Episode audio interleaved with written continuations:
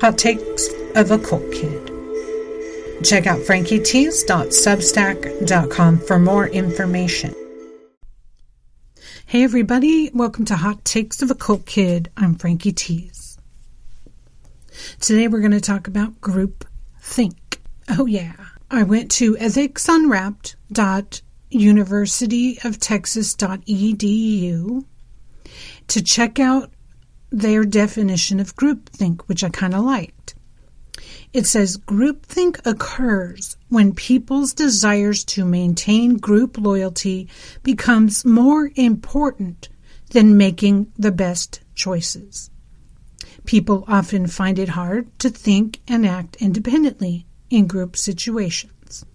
According to psychologist Irving Janis, groupthink is a deterioration of mental efficiency, reality testing, and moral judgment that result from in group pressures.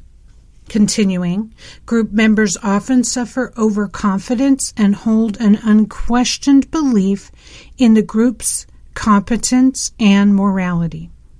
Dissent by group members may be discouraged and even lead to expulsion from the group because people often want to avoid these punishments. They remain silent. This creates the illusion of agreement or unanimity in the group. I like to put a highlight on illusion of agreement. It's just fear. okay, the website continues. If group think takes, group members may not even question ethically dubious decisions and actions. Groupthink can cause us to value harmony and consensus over independent judgment and can lead to unethical behavior. I love this definition because I've experienced this so many times in my life. I can't even count. But let me cite a few examples. First, in Morningland Cult, which I was there from age 8 to 22, there was so much groupthink, it's insane to look back on. The many talking sessions, training sessions, and clearing sessions with the members at large needed us to be in complete approval of what was presented. That's the only choice you had. After hours, the many thousands of hours where I was hanging on every word of our master. The shock later in life being with new people outside of the cult when I left and was in public, faking interactions by actually imitating people it's wild to look back on. I was a, a total sycophant to everyone I met. I didn't know what to do. The overly friendly demeanor, fabricated, so agreeable, so adaptable to fit into jobs, personal relationships, even a marriage, which I'm divorced from. The dance community I once belonged to, where being popular um, in ballroom dance was all that was important. Even in community college, desperate to fit in, never speaking of my past experience, editing my history to present uh, something they could understand, because they wouldn't understand what I went through. I was right about that. Silently suffering and fighting with forced confession programming, where being the first one to respond to the master was rewarded people didn't like that. And then slowly becoming the most independent thinker on the planet, well, one of the most, examining all norms, examining the system, and, of course, finding it is corrupt. The system is corrupt. Then, after I started launching my podcast and watching countless cookie cutter cult Zoom podcasts that exist, each more eager than the next to be experts. But it's such a lot of noise when they all say the same thing, spouting psychology isms, which has been settled on as the norm. I no longer desire the approval to fit in. I'd rather think and explore truth. It's pretty rewarding to be a free thinker, but it does have its costs. If you stand out, it's easier to frame you and point a finger. In fact, groupthink protects itself at all costs, so being unique is never rewarded. No problem. My my being true to myself supersedes any peer pressure now. We all have an innate need to belong. It's truly a weakness intellectually for us humans. But for me, I have a defiance, a severe aversion to groupthink and the ass kissing which is required to maintain it. That cut out a lot of charm I used to display and I was famous for because it's just not worth it. Usually people try to convince you that to be profitable, to keep your job, to have a good social status, you have to participate in groupthink. Maybe that's why I'm broke. They say woke is broke. I can't bring myself to bend to peer pressure of these I don't agree with. To comment, I have never seen more groupthink than around psychology in the cult and religious recovery space. Wow.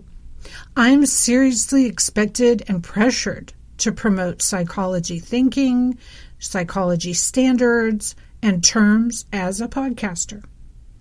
I've become really disgusted with it. It's a cult.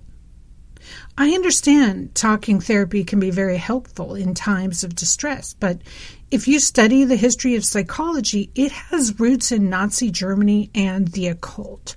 It's not pure. It cannot be taken as law. It must not be taken as law, as much as the Bible must also not be taken as law. It was written by humans. So I'm a minority of cult survivors with podcasts with this opinion, and I'm comfortable with that. This groupthink, though, has to be recognized as it is systemic. Psychology wants my dollars so bad, like a desperate whore. It wants my info and my dollars and my time, and psych professionals expect me to be a promotional tool for their services since I started my podcast. Wow. I want to continue to highlight this groupthink because it's systemic. The occult actually heavily influenced the psychology industry, which people treat as the most absolute truth. It's as absurd to me as those who think war is necessary. It's time to take the red pill, guys.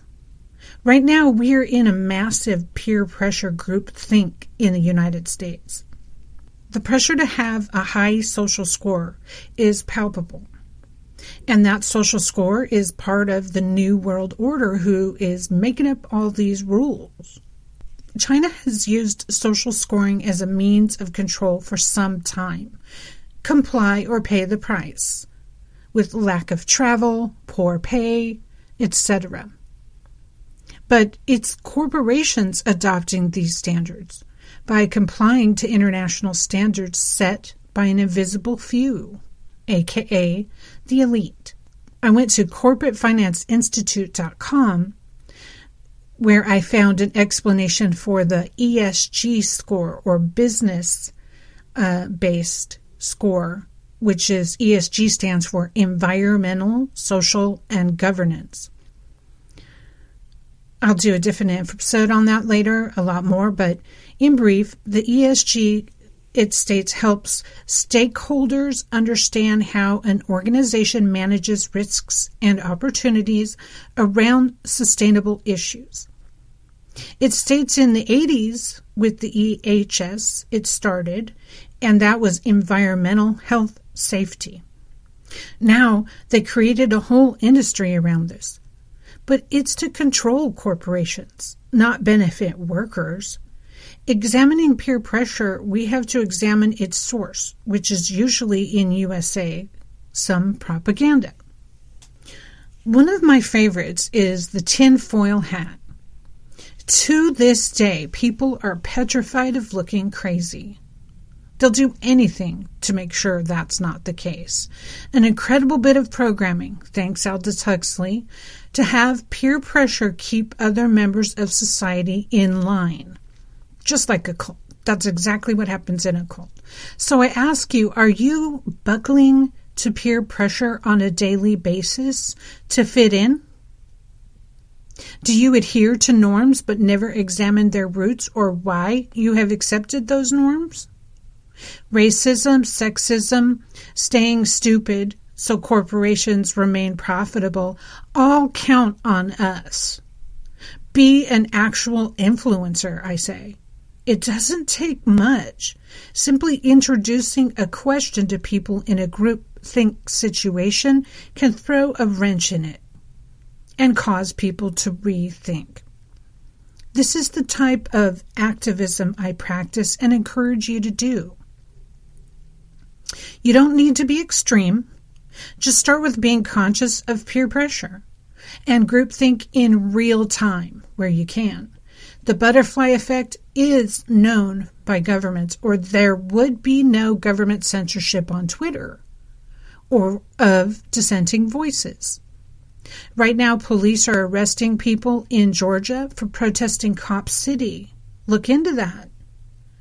Science.howstuffworks.com states the butterfly effect was coined in the 60s by Edward Lorenz and later led to the concept of chaos theory. It pretends that one small change can quickly result in a lot of unintended consequences.